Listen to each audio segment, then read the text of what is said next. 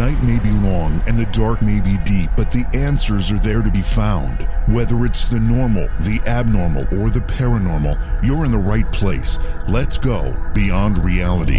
Welcome to the show. Great to have everybody here tonight. Uh, sorry about last night. Now, I warned you on Monday night that our guest who was scheduled for last night's program, uh, Tanya Carroll Richardson, was going to be on to talk about angels but she was directly affected by the winter storm that pummeled Texas. And she's been out w- without power for a couple days. And she emailed yesterday saying that, uh, you know, she had no power, things were crazy, and she really couldn't get her uh, mind around doing an interview tonight, which would have been last night. And I said, you know, no problem. Uh, obviously, we understand and we will reschedule and have you back on. Take care of yourself and your family, get things figured out there and be safe. But obviously, that uh, was a last kind of a last minute thing. So we couldn't find a replacement guest in that amount of time. So we had a best of a Beyond Reality Radio classic last night. So I hope you enjoyed it. It was a good one with uh, Lyle Blackburn talking about cryptids. He's one of my favorite guests. Uh, such a wealth of knowledge when it comes to cryptid phenomenon. Tonight we're going to be talking about UFOs with Darcy Weir and Stephen Bassett. They're filmmakers and they have a new documentary that uh, uh, focuses on the life of Phil Schneider. And you may wonder who Phil Schneider is or was. Um, but they'll answer that question for you because he has a fascinating story to tell. And Darcy and Stephen tell that story. Among others, they've done a lot of tremendous work uh, as it relates to UFO documentaries, but also Bigfoot documentaries and other work as well. So we'll have them uh, them uh, go through you know basically much of their work, talk a little bit about uh, each of it, and we'll spend most of our time, however, talking about uh, the film called The Underground, which is the documentary of the life of Phil Schneider, and that will be a terrific discussion, I promise you. I do want to take a minute here and uh, acknowledge something and someone. Um, you probably have heard that today uh, it was announced that Rush Limbaugh has passed away. He began a public fight with lung cancer about a year ago, and he lost that fight. And uh, whether you agree with Rush's politics or not is really not important here. From a radio perspective, anybody who's been in the radio business knows how important Rush Limbaugh was, whether you're an owner, which I was, or whether you're a disc jockey, which I was, or whether you're a talk show host, especially if you're a talk show host, which I am. Um, he single handedly revived and resurrected AM radio. It basically had been written off as a non competitive entity. And along comes Rush Limbaugh, and all of a sudden, the AM radio stations in markets were the top uh, listened to radio stations because of his program. He also created the modern talk format. The way we hear talk radio now didn't really exist before Rush Limbaugh. He created the format for what it is, and he was the best at it. There's no denying from a radio skills perspective, he was a master. And um, he, he, he will be missed by the radio community for sure. Um, and obviously, those who agree with his politics will miss him dearly as well. But uh, he was a pioneer, a workhorse, and uh, a trailblazer for sure. And um, Godspeed, Rush Limbaugh. And thank you for everything you did not just for the country, but for the radio business and people like me who, um, you know, came up in your shadow, basically. So, Godspeed to you. Uh, one more thing to remind you of before we take a break and get our guests on the phone. We are going to uh, ask you to subscribe to our channels, whether you go to YouTube or Twitch, either way. Search for JV Johnson. When you find it, please subscribe. And uh, also, if you if you are so inclined, we have a Patreon page. The Patreon page is a way that you can support us on a, a, recurring basis. It's you know it's a couple bucks a month, whatever it happens to be, but it helps us fund the program and help helps us fund what we're doing here. Um, and if you're uh, able to do that, it's very very much appreciated. Obviously, not required or not not necessarily demanded, but it's helpful. And if you go to Patreon and uh, look for Johaw. It's just patreon.com slash Johaw. That's J O H A W. And become one of our Patreon supporters. That would be great. Appreciate that very much. Let's go to break. When we come back, of course, it's going to be Darcy Weir and Stephen Bassett tonight talking about their film which is a documentary of the life of Phil Schneider, plus a bunch of other UFO topics with the two of them because they are the experts in the category, and it's going to be a great conversation. It's beyond reality. Please support the program. Go to patreon.com slash Johaw. That's J O H A W. When you need mealtime inspiration, it's worth shopping Kroger, where you'll find over 30,000 mouthwatering choices that excite your inner foodie. And no matter what tasty choice you make, you'll enjoy our everyday low prices, plus extra ways to save, like digital coupons worth over $600 each week. You can also save up to $1 off per gallon at the pump with fuel points. More savings and more inspiring flavors make shopping Kroger worth it every time. Kroger, fresh for everyone. Fuel restrictions apply. So tonight we're going to be talking about a topic that we don't get to talk about enough, and that's essentially USO phenomena. We've got two guests, Stephen Bassett and Darcy Weir, joining us tonight. We've got Stephen right now. Darcy will be with us in just a minute. But Stephen, welcome to the program. It's great to have you with us tonight. Uh, it's great to be with you. While we're waiting for Darcy to come on, which should just be in a minute or so, um, tell us a little bit about you, your work, uh, how you got involved in all of this. I entered the uh, ET issue back in 1996. Uh, I went to work for John Mack as a volunteer at his Cambridge operation program for extraordinary experience research. I spent four months there, and then I went down to Washington, where I have a place to stay, and uh, set up an office to engage the issue uh, politically. I had come to the conclusion that the problem was not science; it hadn't been science for some time there was more than enough evidence to confirm the ET presence. The problem was political. The government had made a political decision to embargo the issue from the American people for national security reasons, and that embargo, embargo was still in place in 1996. So I said, I'm going to go after it politically um, and be an activist, political activist. I registered as a lobbyist. I was the first person to ever do so on the ET issue and got a lot of attention from the Washington Post. And I formed the Paradigm Research Group at that time to get service this political activism, and it's now been twenty, almost twenty-five years. Why was it important for you? Obviously, you put a lot of effort and a lot of thought into this uh, for a lot of years. Why is it important to you? It's well, it's the most significant issue in the world. Uh, in other words, you could say why, why someone who's an anti-war activist, for instance, or a civil rights activist, why is it important to you? It's usually because the issue is, significant and may have some personal connection to the individual. Uh, this issue is transcendent. It's, it's huge. So getting involved in it was exciting. I was interested in the subject, though I'd never been directly involved with the subject matter. But I was interested. It intrigued me. My background was, was I, I studied science and math and stuff like that, read lots of sci-fi. So I was prone to, to pick this up. And I, I was at a decision point in life. I was 49, and I had to decide: do you want to continue to just try to keep busy, pay the rent, and fade away, or do you want to actually do something that could be meaningful? Uh, a lot of people reach that point in midlife, and I made that decision that I think this is what I'll get involved in, come hell or high water.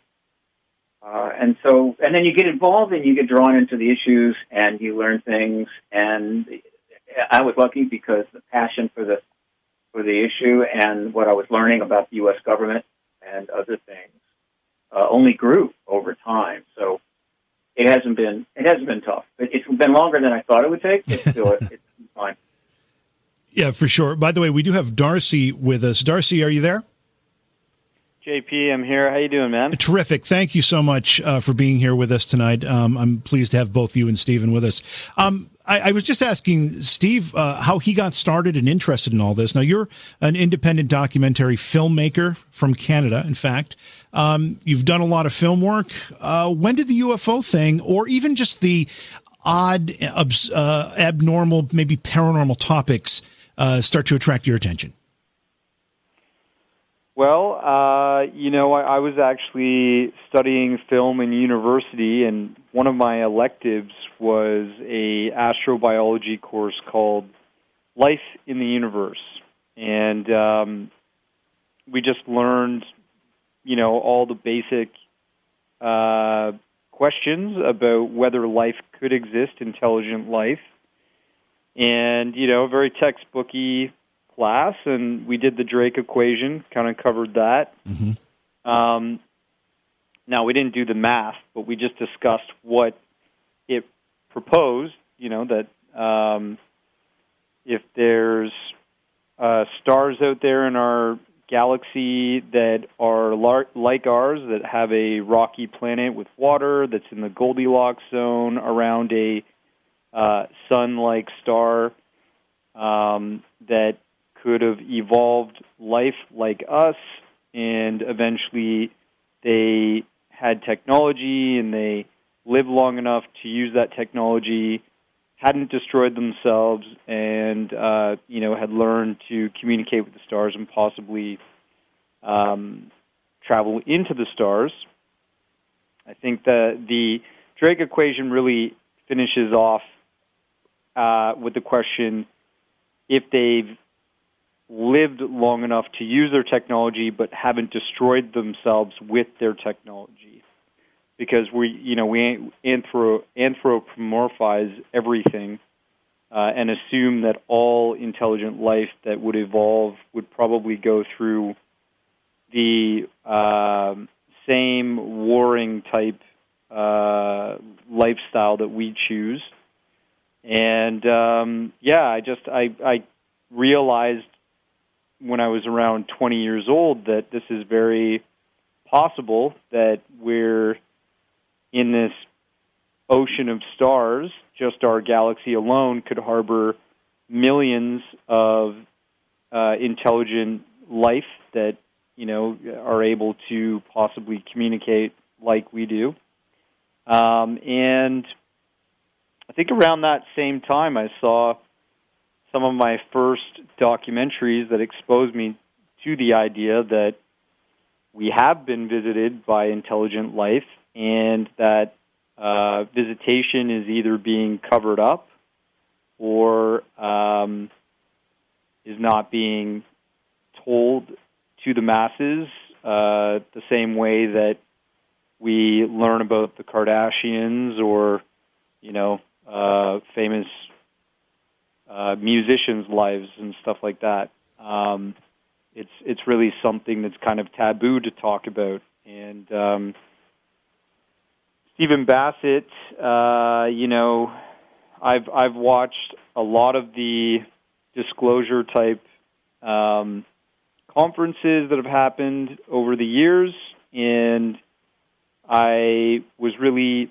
interested in in featuring him in uh, some of my documentaries. So he's he's in a documentary I produced a while ago called Being Taken, which we called the definitive documentary on the abduction phenomenon. We kind of talk about the history of it and the most prevalent cases that have happened in that history and the facts behind each of those cases that point to a credible incident that actually happened and wasn't just some crazy people looking for attention.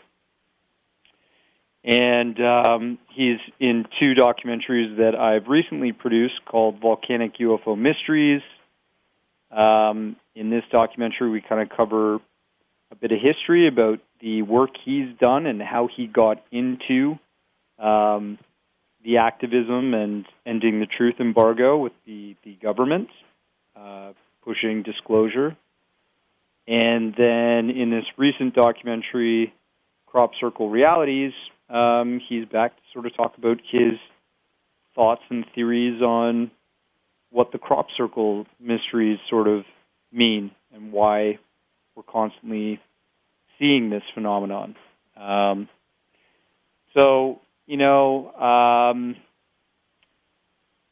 I guess a bit of his activism's rubbed off on me. I'm a filmmaker, but I, I love making films in this documentary genre because I believe that um, I'm just doing a little bit of work to try and unveil some of that interesting information that is not always being presented to the public. And if people watch my documentaries, they will be a little bit educated on certain phenomenon in this overarching story. And um, UFOs aren't just simple things, you know. Uh, it's a complicated issue, and there's many different facets to the story of human humankind being possibly contacted uh, by interested extraterrestrial parties. Stephen, have you, have you had a, an experience of your own? Did you have any personal experiences that uh, helped you decide to commit yourself to this project? No, that wasn't a factor at all. I've never had an experience. How about you, Darcy? Did you have any personal experiences? Never been abducted, but um, I definitely believe the most credible cases out there. Yeah, and um, I have seen UFOs mm-hmm. on two separate occasions, but uh, um, yeah, I mean, I didn't I didn't have to have those experiences to want to make these documentaries. I think that if you watch one of my documentaries, you understand that there's so much credibility to certain phenomenon that's happening around the planet. Um, it's just kind of undeniable. Yeah, and I want to get into some of those uh, stories that you featured in your films, and I also want to talk about uh, The Underground, uh, one of your more recent films. Before we get to that, though, Steve, tell us a little bit about the where you think the status of disclosure is. You've been working at it a long time, and you said it's a slow process, but where do you think we stand right now? We, I believe, we're at the the end of the game. I, I think, uh, as they say in chess, the end game embargo is 74 years old. Uh, informally began in 1947 with the, uh, changing of the Roswell story last minute in order to avoid it all coming out right That's then. Right. And then the, but it got solidified. It became more institutionalized after the 52 sightings in Washington, which scared the hell out of the government. Because they realized that these things want to fly over D.C. They can do it. There's not a damn thing they can do about it. So they, they instituted a truth embargo for national security reasons, and that embargo was locked in solid all the way through the Cold War. And it started to loosen up after the Cold War ended, which was good, uh, but not enough.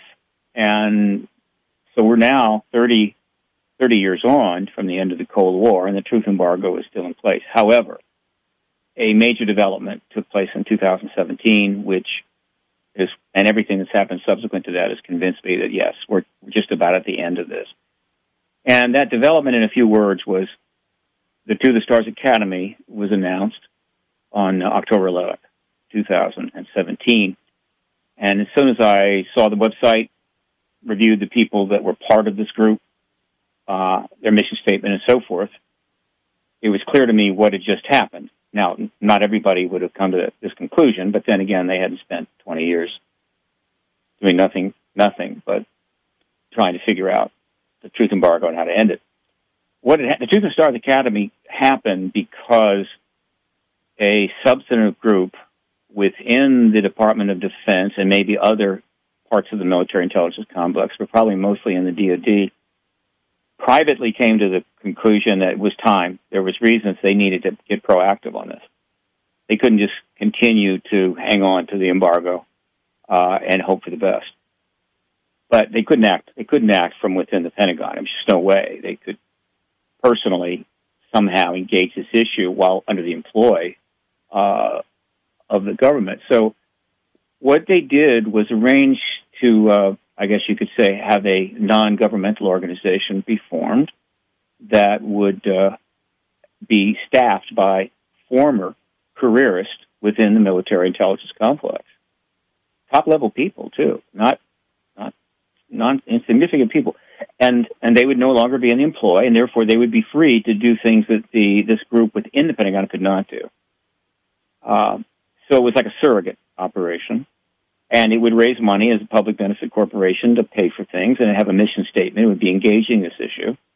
And that would be the vehicle by which things could be pushed forward without compromising the people inside the military intelligence complex.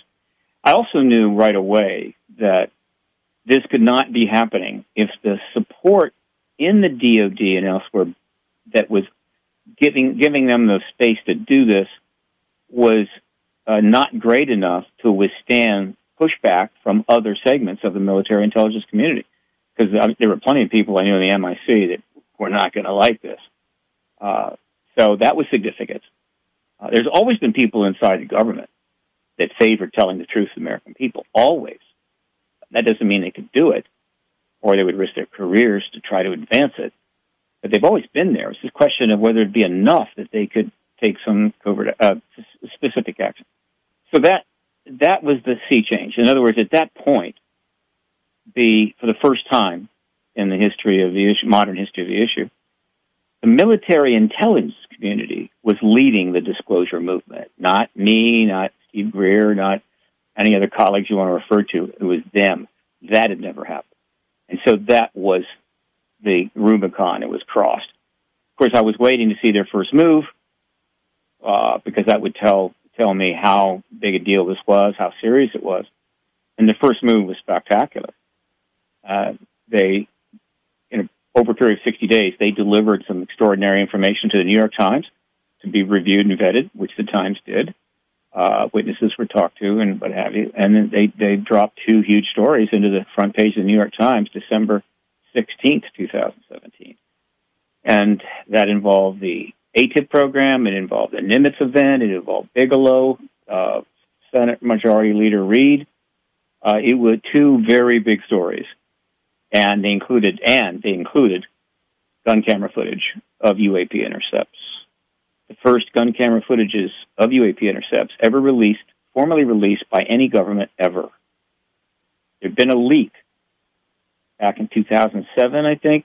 Just a leak turned up in a dock somewhere, but that's not what we're talking about here. We're talking about a formal release. This was huge because there are thousands of gun camera footages in the vaults of almost all of the first world countries. Uh, all of them have airplanes that they use to defend their airspace. They've been filming these bogeys and intercepts for a long time, but those films go directly into the vault. They are not allowed out in the public because if they were to get out, it would make the truth embargo impossible. But these three films were pretty good, and the Tic Tac was the most famous. And the Times put that up on their website. And since then, God knows how many millions of people have seen those gun camera footages. And so that was huge. And at that point, there was no turning back. And the question is how long was it going to take. Yeah, the, it seems as though um, the introduction of that video footage, which created quite a stir throughout the community and in the media who was paying attention, um, did it didn't end there as well. It's the military seems to have loosened their grip on the pilots that actually filmed some of this or had had their own experiences and started to allow what seems to be an open conversation, at least the beginning of an open conversation of part of this. That's astute observation. Yes. Um, the to the stars, the, the, the the formation of this was was done privately. In other words, they didn't send out emails to all the agencies and military services. We're going to do this. Absolutely not. It, it just happened, and it caught the military intelligence complex completely by surprise. Uh, and so, obviously, that's a risk. See what happens. How much pushback will there be?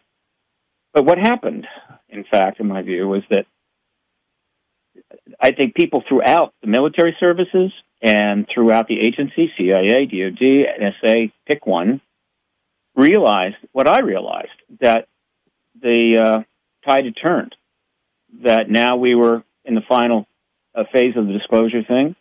That if there's a significant group within the DoD willing to do this, it's probably time to get on board. And so, what's happened since December 16, 2017, is a whole series of developments that were primarily in response to the emergence of the TTSA and the New York Times articles. And a lot of it focused on the Navy because the Navy was kind of caught up short as the key story given to the Times involved the Nimitz case from 2004. And then Tic Tac and all of the witnesses and the pilots that came forward. And the Navy had been sitting on that for 13 years. And they had told people not to talk about it. They, they took the hard drives of some of the uh, uh, some of the coverage of the, of the event, and it's kind of awkward. So they they decided to get on the, the good side of this, and so they they made some various announcements that uh, the pilots were going to have a different protocol, and they were going to be keeping these sightings, reporting, and what have you, and all all good. Then the Navy announced, confirmed that those uh, uh, clips were in fact from F-18s in order to shut up the debunkers who naturally showed up. And then the DoD confirmed that the clips were in fact of UAPs. So that was the DoD getting on board, meaning the, the Army cut a, a cooperative research deal with the TTSA, kind of showing that they were on board. All right, and there's just been one development after another. Uh, not as fast as it would have been because the political situation in Washington or in the country was anything but conducive to moving forward in something of this magnitude.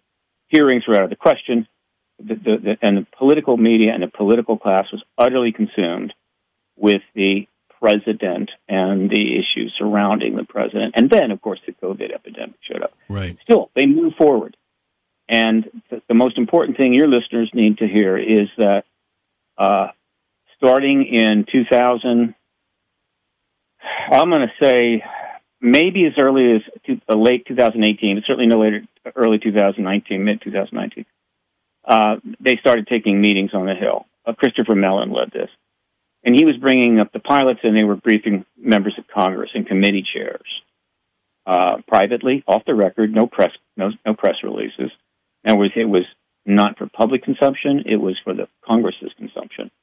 A few members mentioned they were briefed. That's how we learned about that. Then we learned that the president had been briefed, which is when I picked up stakes and moved back to Washington from California because I realized that the game was really afoot at this point. Yeah. Um, and and then of course I've been watching the witness development that's been happening since the unidentified series came out and what Luis Elizondo has been doing. And so you put it together, it's pretty clear. They've been gathering substantial number of military witnesses and vetting them, some of which we have seen on the program, some many of which, most of which we probably haven't. And they've prepared the Congress to uh, to take on hearings. And so the plan is quite simple. They intend to they intend to initiate hearings in the Congress uh, for military witnesses on this issue, and those hearings uh, will end the truth embargo in a relatively short amount of time. I want to I want to bring Darcy in here in just a minute, but before I do, how deep did the embargo go? At what point in the government is the line between know knows what's going on and doesn't know what's going on?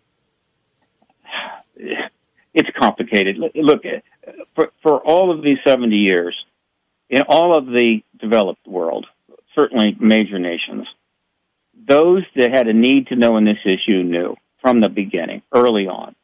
And they've always, that's always been the case. So you've got your core need to know people, uh, that have always been there and utterly, of course, not, not in any way going public. And then you had some people that were peripheral to them that maybe didn't have a need to know, but they were interacting with the subject in one way or another enough that they pretty much became personally convinced that it was uh, the ET uh, without having to read any of the, the civilian books or what have you. And then you had another circle around them of people who uh, had kind of figured it out. They don't, they're not really intersecting with the issue at all, but they're kind of noticing this and that, or maybe getting a, a tip from a buddy at lunch. And there's that group. They kind of figured it out, but they're not involved. Right. And then you got another circle around them of people that are just kind of suspicious. And that's pretty much been the case all along, though those circles have contracted and expanded depending upon the circumstances, and probably similar in other countries like the UK, Australia, Canada. I don't know how it operates in, the, in, in China or Russia or the Soviet Union. Somewhat similar, but obviously much more auto, auto, autocratic control, uh, and much less likely that people are going to step out of line. So again, the truth embargo is like the Cuba embargo. Nobody, everybody knows there's an island down there, right? But you can't, you can't go and you can't go because there's an embargo, which is legal under the law. And for the last seven years, very large numbers of people, even larger every year, sort of know, yes, there's extraterrestrials here, but we can't go there. Not yet. And it's kind of, well, I mean, the Cuba embargo is, I think, awkward and probably should have ended years ago. The ET truth embargo is profound. It's more than just awkward. It's profound. And ending it and not ending it is, is one of the most important decisions the human race has made. So far, they've decided to keep it 70 years on, uh, which, which, is, which had a lot of implications and consequences. But the, the decision to end it, which I think is underway now, hopefully no later than spring, uh, is easily the most important decision the human race has ever made. Switching gears a little bit, Darcy, I think you're you're back with us here because we lost you for a second there. Um, Tell us about uh, the underground. What's this film about?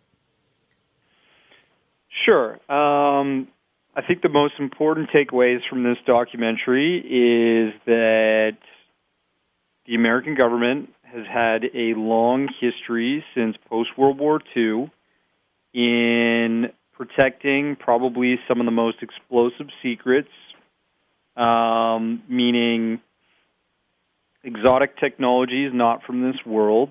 Um, and the best way to protect those things is through probably facilities that are deep underground military bases. Um, we kind of discuss what happened since 1944 when World War II ended and Project Paperclip commenced on bringing over uh, previously Nazi World, you know, World War II soldiers and scientists. Scientists, yeah. Yeah, to work for the American government on their own interests in the military industrial complex, uh, building up and researching things clandestinely. Um, and then we, you know, we have Richard Sauder, who really is an expert in this field, knowing the history and researching the government uh, repositories of many, many documents and uh, patents and such proving that there is some kind of research programs going on uh, to build these bases around the world, underground, uh, but also under the oceans, possibly. And um, and Richard Dolan discusses many theories uh, and cultures around the world that talk about basically crypto terrestrials, so beings that um, may exist on a different plane, uh, which would be underground.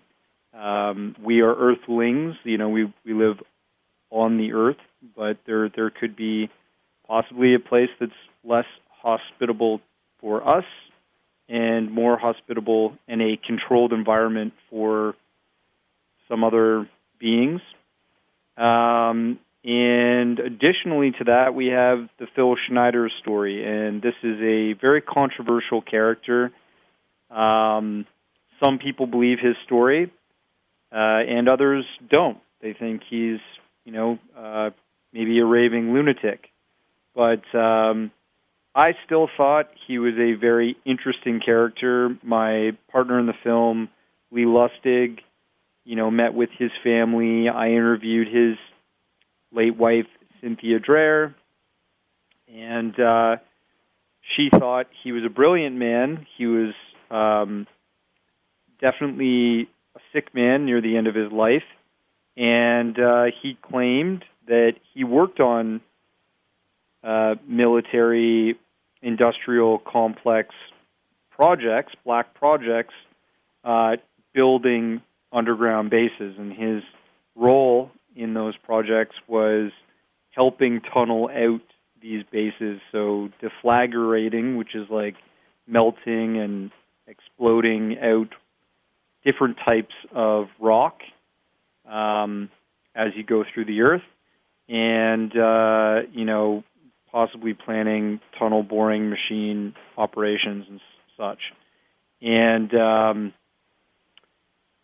he said in the course of building the Dulce, New Mexico pay, base, they came across a chamber, and when they came into the chamber, there was apparently these supposed crypto terrestrials, or he said they were gray aliens, and he got into a firefight with them, and his life was saved by a uh, Green Beret, and yada yada yada. I'm yada yada yadaing it because um, you know it's it's probably not true. Mm-hmm. But um, his story as a lecturer at many of these UFO and he even he lectured at Bigfoot conferences. Um, his story is just quite interesting, and I think it talks about it sheds some light on the fact that this UFO subject, first of all, is full of information, right? Some stuff coming from left field, some stuff coming from right field, and then a whole big thick patty in the sandwich right in the middle. And uh, you can't believe it all. Some of it's probably misinformation or disinformation, and there's definitely some truth.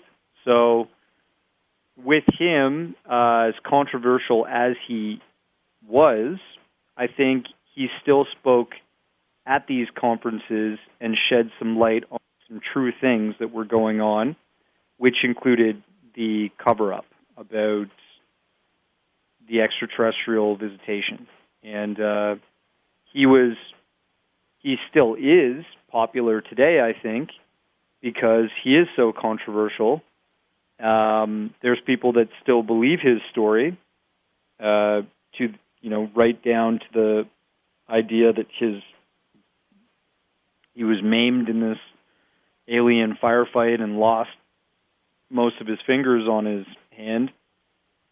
But uh, people need to kind of pull back from some of these stories. Definitely um, not believe everything that's thrown out into the media or even in this the, the fringe media and um, and just use their logic as much as they can. But when you come to this subject, because it's so complex and there's so many different facets to the story, um, I think people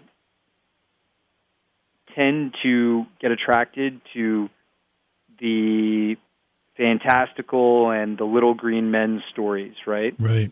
Um, I, I, I've been talking with Michael Schratt for some time, very intelligent man, and he has covered for a long time. Not, not anymore. He he can't talk about it anymore.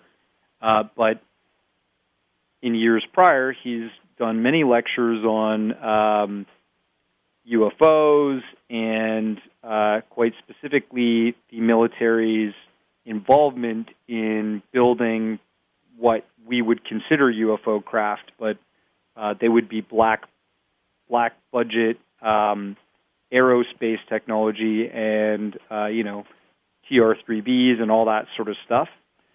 And uh, he says that people just are totally bored by that. Like they just don't even care. Like they they want to f- fall asleep when they start to learn about um, you know uh, changing gravity and, and creating a false gravita- gravitational pull with aircraft's uh, technology and, and changing, you know, the propulsion systems as we know it, and all that stuff gets me excited when I think about it because it's like revolutionary in terms of technology. He says, you know, what people are really, really, really attracted to are the little green men stories, and um, and and uh, it's true. Yeah. You know, some of the people that are part of these lecturing circuits and stuff in, in the UFO realm, uh, the most famous ones talk about different types of aliens and their experiences with them, right? Um, and I think that would be the rarest type of thing that anybody would uh, have an experience with. I think the most common would be UFOs, and um, possibly the most interesting should be the technology and stuff surrounding their propulsion systems. Just to um, revisit how, what you started to tell us about this film, The Underground, when you started talking about these underground bases, just so we have an understanding, with the research you did and the work you did and the interviews that you conducted about this particular topic, what is the uh, assumed purpose of these underground bases? Are they operational? In other words, is the is the um, U.S. government building bases for alien craft to operate out of, or is are they hidden storage facilities of some sort? I think it would be a little bit of both, to be honest. Um, look, there's been a long history of UFO sightings around the very infamous Area 51. Right. And even uh, Phil Schneider and Ron Rummel, his friend who also passed away of mysterious sort of uh, circumstances, um, they had videos because they went out to the Little A'Le'Inn and um, they they recorded Area 51 UFOs, and Bob Lazar, quite famously, was taking his friends out because mm-hmm. he had apparently worked in that uh, facility and knew where they were going to do do test flights of government, you know, operated UFOs or military operated UFOs. So he was taking friends and stuff out to to see those at night. And uh, you know, you look at the Dulce, New Mexico Ridge, where uh, many people assume there is some kind of underground facility there. The locals seem to be quite convinced there is. There's many researchers and reams of people that have gone out to find out what's going on out there. And UFOs have been seen coming over the Mesa Ridge that in in that area for years. Um, yeah, I think the main reason for these deep underground military bases is to have command and control, secrecy, and um, to conduct experiments and keep very highly classified technology out of sight, out of sound from the public. Steve, when it comes to disclosure, obviously it's one thing for the government to come clean and say, yeah, we've seen them, they exist. Uh, we've got videos of them, maybe even have had contact with them. But do we do they go as far in in the coming months or years as you see it, and start to admit to these underground bases and these uh, what seem to be a bit of a joint operation with alien uh, craft and life forms? Here's the way to look at it: the goal of the activist movement is to get what some people call confirmation, which is the heads of state, President of the United States, confirming the presence of extraterrestrials from elsewhere. That is disclosure okay. with a capital D. That's what I started calling it back in the late 1990s. It's a little confusing because small d disclosure is also happening all the time, but the event, the event where the government finally says, yes, they're here, that's capital D disclosure. And that's it. It's done. That's, that's it. it it's been disclosed. Now, what comes next is the post disclosure world. And obviously, uh, people and media and a lot of others are going to want to know what the government knows. And they're probably going to want to know it sooner than later. So my job is to get the disclosure. Then after that, I'll be participating along with a whole lot of other people in kind of a tug of war that will go on, maybe for months and years, in which the government will be taking the position that they, they, they want to give information out, but they want it to be as little as possible and take as long as possible. And the media and the public are saying, no, we want as much as possible and we want it now. And how that's going to go is hard to say, uh, but over time, a lot is going to come out, including some of the things you've referred to. The order of which it'll come out is uncertain. I think uh, though, a, a simple principle will be if I'm the government, I'm going to release the information, the initial information that makes that will make people happy, that will make uh, the government look good. It will not be a public relations problem, and I'll save the problematic stuff for later. So that may affect how that goes. But in, pro, in, in the post-disclosure world, you're going to see a lot more witnesses coming forward. Uh, there's going to be an effort to get an amnesty program and a truth and reconciliation program. And so people may emerge that have information go right to the media that, that gets to the heart of some very controversial things.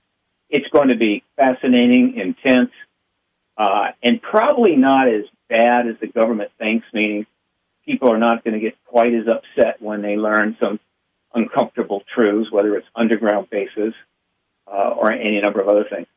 Uh, but for on this side of disclosure, I'm sure they're all sweating it. I mean, they're they're worried. This this is going to be a major impact on on government uh, and on the world, and there are a lot of really tough questions to answer, which is part of the reason that they've been kicking this can down the road, uh, certainly for the last 30 years, uh, because it's just tough. And my my action is if it's too tough, find something else to do. Re- resign, retire, go away. Let some other people, younger people, take over. If you can't handle this, then move on. It would seem to me that over the course of, um, I think you said 74 years uh, that the embargo has been in place, but let's even, let's say the last 50 years, that uh, particularly American culture has evolved to the point where um, the ideas that we're talking about here tonight are far more accepted than they were and probably far less scary than they were 50 years ago. Would you uh, agree with that? Would you say that to be true? Absolutely. In 1951, I think the first sci-fi movie with ETs in it. Uh, movie now. There might have been some shorts or something. You know, these little things they used to make. Uh, and I forget the name of it, but it's easy to find. And that was uh, 70 years ago. Since then, there have been three, four hundred more or more movies made in the film industry, not small stuff, film industry, that have extraterrestrials. Uh, and these are the most lucrative, this is the most lucrative genre in all of film.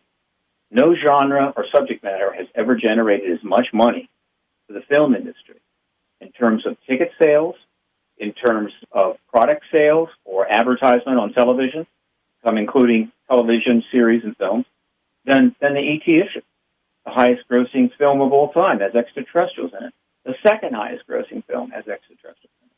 The third highest grossing film has extraterrestrials in uh, so the, the, the, and, and these and the film industry, of course, has gone worldwide.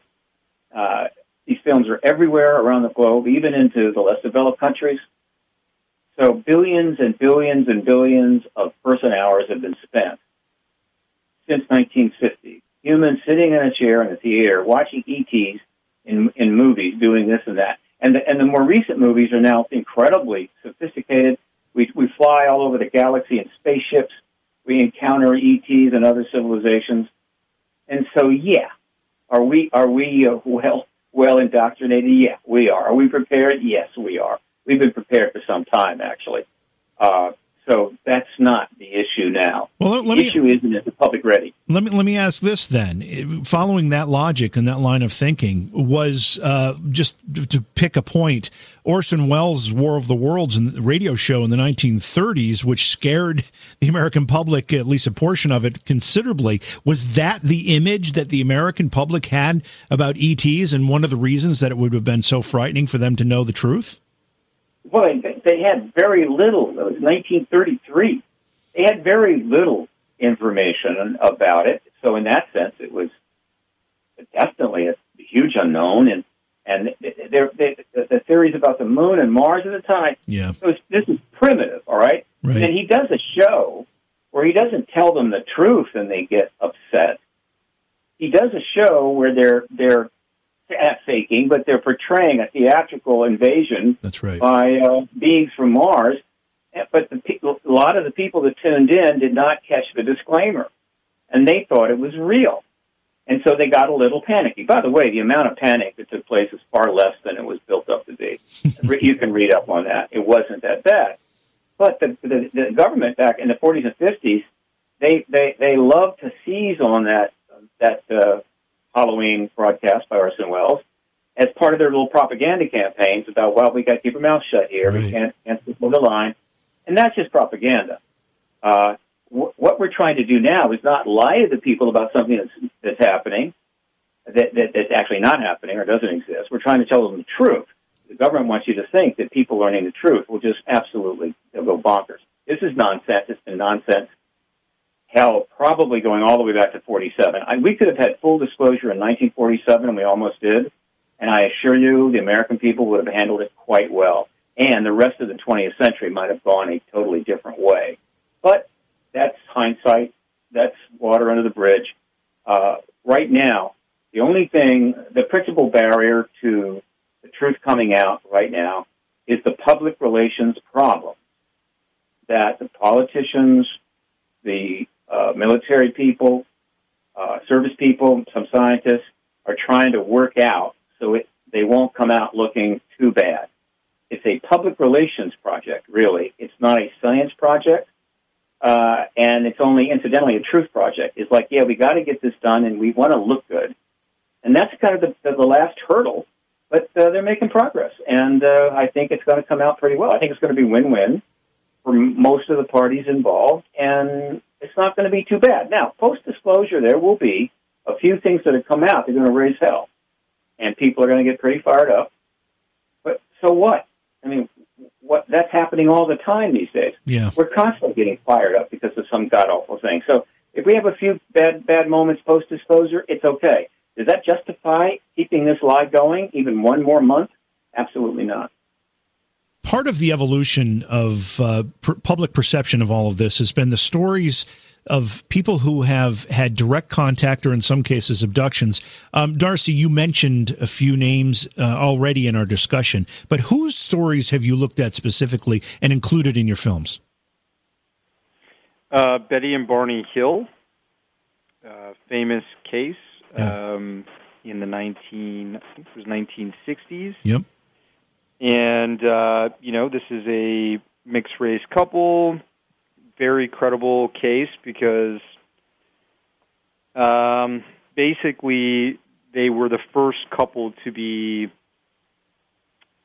um, put through basically a, a psychological diagnosis first. They found they were found to be quite incredibly mentally sane people and had gone through some trauma um, and through um, reverse hypnosis, they were able to unblock these incredibly traumatic experiences where they were taken aboard a craft, some medical procedures were done, and then they were put back. The American uh, Air Force got involved in the investigation. This is quite well documented. They found trace um, elements of radiation on their car that was, um, you know, kind of dissected by the research of, of the Air Force, and um, Betty's clothing was uh, examined and, and all kinds of things like that. But there was just all kinds of information that came out in their hypnosis and what they started to remember. Um, but then there's other cases that are quite interesting that also had multiple witnesses um, that didn't require hypnosis at all. Uh, Travis Walton he had been working in Snowflake, Arizona, as a uh, tree feller. You know, he was part of uh, a logging crew, and when they finished their their work, they worked quite late into the evening. Uh, the men jumped into a truck. There was about four of them, and maybe it was five of them, including Travis. And when they were driving down this uh, this logging road. They saw around this this bend what looked like a fire in the sky, and as they got closer to this light, they realized this was actually a UFO that was hovering near the tree line. They went up to it. Travis got out of his truck um, and quite naive, naively ran up under it and uh, pretty much soon after realized that was a dangerous and uh, you know naive mistake. Um, the men were all quite frightened. They saw him get kind of struck by a beam of light. He was incapacitated, and the men drove off thinking he was dead. Four days later, after the police had done multiple um, lie detector tests. They'd actually investigated by re, uh, seeing if these men had just made up some kind of lie, possibly killed Travis and disposed of his body. Uh, he turned up, and uh, you know he told his story to the police, and um, also passed a lie detector test, and um, said the same thing the men had said themselves that taken aboard a craft that was not from this planet. These beings, um, you know, freaked me out, but they seemed to be trying to take care of me, and they brought me back. And uh, that's an incredible case, and, and we uh, interviewed him. We interviewed Kathleen Marden, who is actually a, a niece of Betty and Barney Hill. Um, Kathleen is part of MUFON, and uh, she has also had abduction experiences. Um, there's actually a theory that some folks who have been abducted are kind of part of a bloodline, and it sometimes happens to other family members down the down the generations. Um, yeah, and there's there's many other cases. Uh, I think what what's really interesting, the sort of congruence in um, in uh, interest here with Stephen Bassett uh, is that Dr. Johnny Mack, who was a Harvard psychiatrist and uh, professor, he found this phenomenon to be quite credible because he found these people to be not suffering from some some sort of psychosis. They seemed to be telling the truth about an experience they believe they had. Um, and Stephen got his start actually working for um, John Mack's institution, uh, his research institution, and um, John Mack had basically worked with the most credible abductee cases.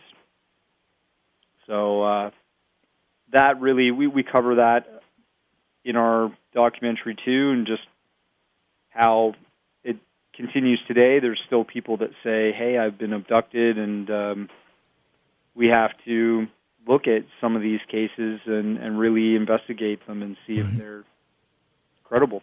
Right. We lost a giant in this particular field uh, recently, and that's of course Stanton Friedman. Um, he was involved, right? You you uh, involved uh, talked to him for the documentary? Absolutely, yeah. Um, so he he was quite involved in the Betty and Barney Hill investigation. Any of the incredible stories that were happening in this UFO phenomenon throughout the ages, he wanted to investigate himself. You know, this is a nuclear physicist. He, he wanted to find out all the facts to see if there was some credibility to them. And he found the Betty and Barney Hill case to be in, incredibly uh, interesting and very factual. Uh, so we interviewed him for being taken as well.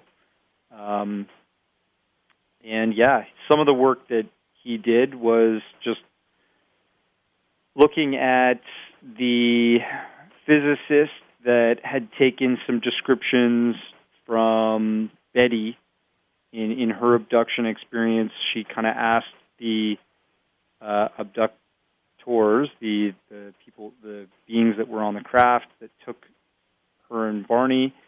Um, you know, where are you from? And they described a binary star system, uh, Zeta Reticuli, and through uh, another astrophysicist that was working and um, analyzing this case, she had done some 3D models and figured out exactly where this star system was in relation to ours in the solar system, or sorry, not the solar system, the galaxy rather, and um, and we didn't even know of that binary star system at that time when the Benny and Barney Hill case had happened, and it, it slowly unveiled itself through uh, astronomy, uh, you know, astrobiology or astronomy catching up and and identifying it. So it was a really interesting part of the story, um, and uh, Stanton Friedman uh, was an incredible guy because he he would go up against the biggest debunkers in the world that um, took on this subject in the mainstream media and would poo-poo it. You know, we're talking about uh, Michael Shermer, Philip Klass, um, and the list goes on. But those are the probably the two biggest guys. Michael Shermer is still around, but Philip Klass has passed. And um, yeah, I think he, his work it was incredible to keeping this subject very factual and and and making it so that um, there was some legs to stand on, so that we get to this eventual disclosure event that we're kind of living through right now. We're almost out of time. We've barely scratched the surface of any of this. Um, I have a couple of questions, and I'm going to throw out these. These may be a bit beyond the scope of what you would normally be looking at or what you discuss in the films. Um, but I'm curious about your opinions, and so is my chat room, who offered some of these questions. Uh, let's start with with you, Steve. What are what are your thoughts on if we are in fact, which it seems to be the case, being visited by craft from other worlds? Uh, you know, the the space travel problem is is a significant one. Um, the question from our chat room here is what are your thoughts on um, the mechanism by which these craft are traveling such great dif- distances? It's basically it's a workaround relativity, and they figured it out. But if you were to uh, you just go online and just hunt around for where our current physicists are with respect to relativity, you will find that we're starting to get in the ballpark of coming up with a way to do this. Uh, we know it's doable because they could not be coming from another star system without getting around relativity. Right. It, would be ridiculous. It would take thousands of years. And so they've clearly got the workaround, which obviously has been very stimulating to every every uh, scientist that got in touch with this issue, going all the way back to 47. Once they realized they're they're off-worlders, unless they're from our solar system, which is highly unlikely. So that means okay, it's doable. So let's find out. So that's kind of speeded up the research. But the exact mechanism, I don't. I mean, look, there is. I have read some things from from some scientists that are trying to explain this, and I assure you, it's almost incomprehensible. Uh, so the layman can't understand, I think, our current science on this. But I've I've got enough background to realize that it's a legitimate approach. So uh, we'll hopefully find out post disclosure, uh, or maybe uh, if we have open contact with ETs, we'll, we'll eventually learn uh, what they have, uh, how they've done it. But we'll probably, barring other developments, we probably will have figured it out before the end of the century. Uh, did you want to add, anything to that, Darcy? Yeah, I, w- I would just say that um, you know our concepts of what is possible is is they're they're constantly changing, they're constantly evolving. Um, if they didn't, then we would be dealing with dogma, which is a, a you know a religious thing, not true science. So we have to keep an open mind. Don't let your mind be so open that your brain falls right out of your skull. But um, we're going to eventually, I believe, with disclosure, get the truth behind more and more of these technologies and possibly what the military have been testing and working on that that some of that stuff may come to light.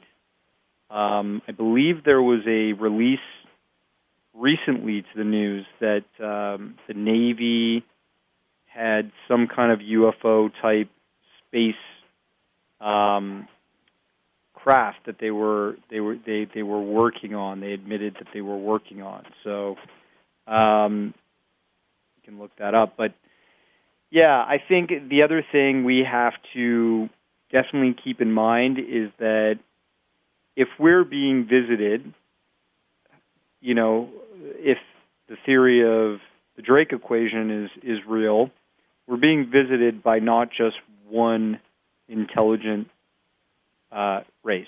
We're possibly being checked out by multiple, and some of them may have technology to come here, and some of them may only be able to send what would be considered a drone.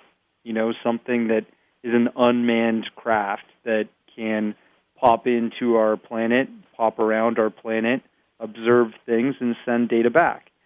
Um, we are doing that ourselves all around our solar system uh, with our own satellites, which are drones. You know, they're unmanned.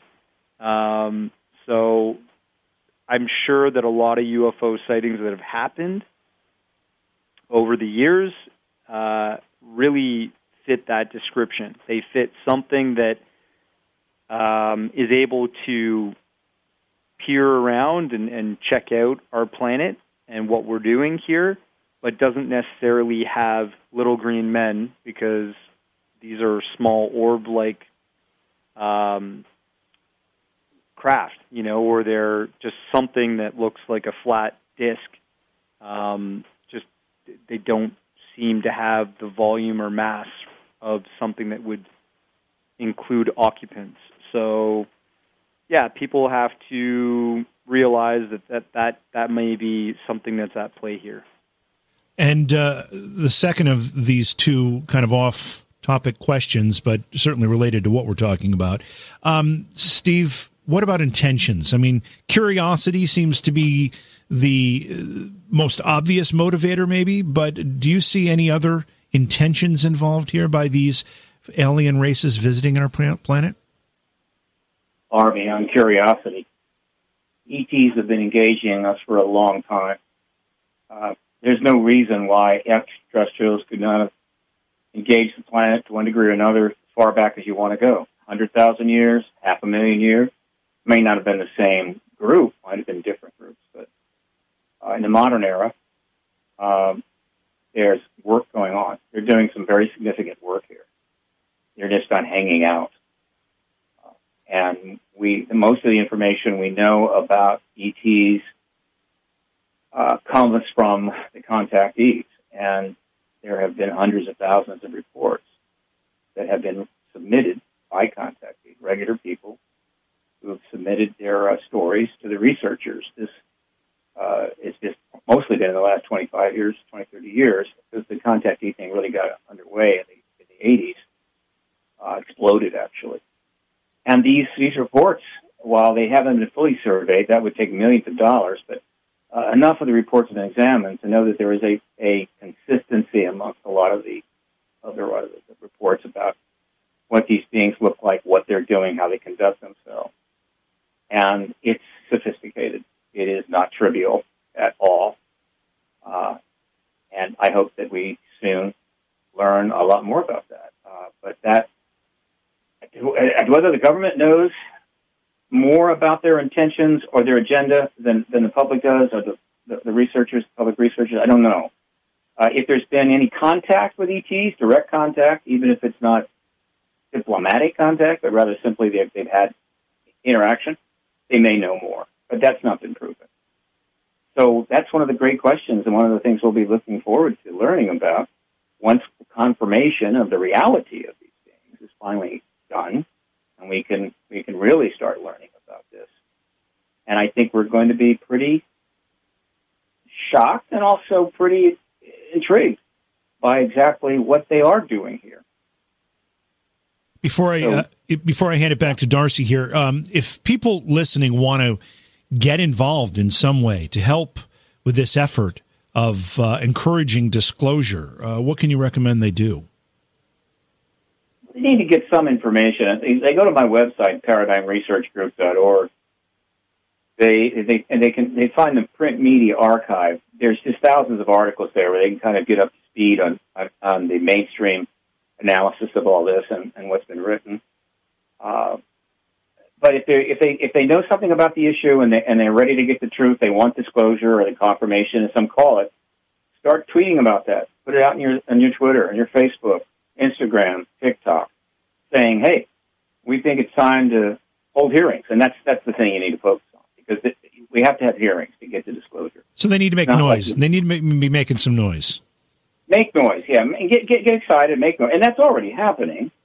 Uh, beyond that, you can join groups. You can join groups on Facebook. You can support any of the organizations uh, financially, whatever. Uh, but get excited, get anticipate, anticipate, uh, anticipate something happening, and, and tell others about your interest and excitement, and that will help the Congress make the final decision to go ahead, and hold these hearings, and get this done. Does Congress have the power to make this happen? It seems like most of them don't know it's what's the truth is or what it isn't that's why the briefings have been going on since 19, uh, 2019. Gotcha. Gotcha. Um, they know more than you think, but the the the Congress can call these hearings. They don't need permission from the president. Uh, the president could encourage it, but the committee chairs can call hearings anytime they want. That's why they've been briefed.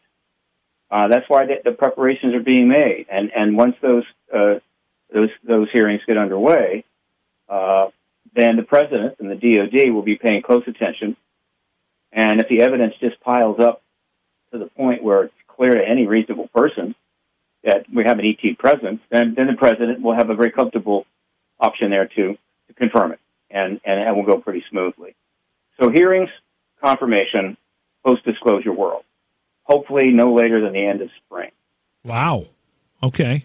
Um, Darcy, feel free to comment on the intentions question if you'd like to. But in addition to that, you have a bunch of films. You've you and Steve have worked on a bunch, and you've got others. Um, where would you recommend people start in your your film work? You know, which which one should they view first, if there's one that you think is a preference, and uh, let people know where they can see them as well. Sure. Um, if they want to see any of my films, they can just go to my website, my studio website. It's www.occultjourneys.com. And uh, all my trailers are there, film posters. You click on a poster, it'll take you to a site where you can watch it. And some of them, um, almost all of them, are free to watch on Prime if you have a Prime membership. And uh, Three of them are free to watch on Tubi TV, which you know you don't even need a membership to watch. So uh, have at her, and would love some feedback. People can leave a comment on the IMDb page or on the Amazon Prime page. But uh, to your question, what I believe the intentions are. Um, you know, the, there's lots of fear that's going on in the world today and um, I don't really believe. I'm kind of in the camp that, that doesn't believe that there's this uh, enslave humanity, let's eat them and suck their oceans dry type um, beings that are visiting. I think that based on lots of the information I've covered in the documentaries, and Stephen Bassett can talk to this. There's been lots of recorded evidence of intervention um, from UFOs going to nuclear facilities, like nuclear uh, missile facilities, and shutting them down. And um, Lieutenant Colonel Jacobs, uh, you know, a, a professor who worked at a university later in his life. He recounts in um, the Sirius Disclosure Project that Steven Greer did that he was working in the 1960s on a dummy warhead launch, and he was responsible for recording that dummy warhead launch. And in the film, they saw a UFO pop in, shoot some uh, sort of light at the dummy warhead and make it so that it just kind of um, didn't it spun out after that and, and fell to the ground. And they only noticed this after they developed the film. And uh, that film got taken away by basically men in black. And they were told you never saw this. You never discussed this, and this didn't happen. So um, I believe that the intention is they are seeing us go down a certain path, and they're kind of warning us and nudging us to not go down that path. Uh, but that path is our it's our choice, you know. And I don't think they're going to stop nuclear warfare, but um, they are going to send some messages here and there. And those messages include intervention uh, events like that in in our history, but also uh, you know crop circles leave a message and um, abduction cases as well. Many abductees have had visions of the planet being destroyed by climate change and such. So um, I think there's some benevolent um, intervention going on here. I don't know if there isn't some malevolent intervention, but uh, let's hope not. Yeah, let's hope not. Um, we have about a minute left. Uh, you mentioned Men in Black. I just want to know if either of you have had, during your course of investigating, reporting, talking about this stuff, if you've had any threats from what you might consider to be, you know, the the the the Men in Black or dark government forces in some fashion. Steve, have you had anything like that happen to you? No, I've never been bothered. That's good. Uh, and let me take this opportunity to quickly mention uh, I invite all your listeners to uh, follow Paradigm Research Group on Twitter and on Facebook. Terrific, um, Darcy. You any any threats or any uncomfortable situations? No, I haven't. But um, you know, I do believe in Men in Black encounters, whether that's plain plainclothes, strange, nefarious encounters, or um, actual military uh, clothed men that have, have showed up after abductees or even exper- UFO experiencers and, and so on have had um, these types of things happen in front of them. But uh, what I will say is um, those types of events speak to a constant intervention to control the story and to undermine the disclosure from happening um, in, a, in a broad way. And um, I think it's it's that's the scarier part of the story. You know, people may get freaked out and think that there's aliens out there that are here to get us. I don't think that's credible. I think it's more we're a danger to ourselves, and there's a lot of um, military intervention to prevent this story from getting out that has either ruined people's lives in the past or um, has really scared people that have had um, these incredible things happen to them in history. Well, like like like I said, we've only scratched the surface of the topics we could have addressed tonight, and you you both uh, are such a wealth of information and uh, great spokesman for your causes. Um, hopefully, we'll have a chance to bring you back and explore some of these other topics. But thank you so much for being here tonight. No, thank you for having us. It was, a ple- it was a pleasure. Look forward to it. Beyond Reality Paranormal is hosted by JV Johnson and produced by Orion Palmer and Slick Eddie Edwards. Like us on Facebook and subscribe to our YouTube channel. Please consider supporting the program either through your podcast platform, click on the link in the description, or on Patreon at Johaw Productions. If you'd like to be a guest on Beyond Reality Paranormal or you have a recommendation for a guest, contact our producer, Slick Eddie Edwards. Eddie is spelled with a Y at slickeddieedwards at gmail.com.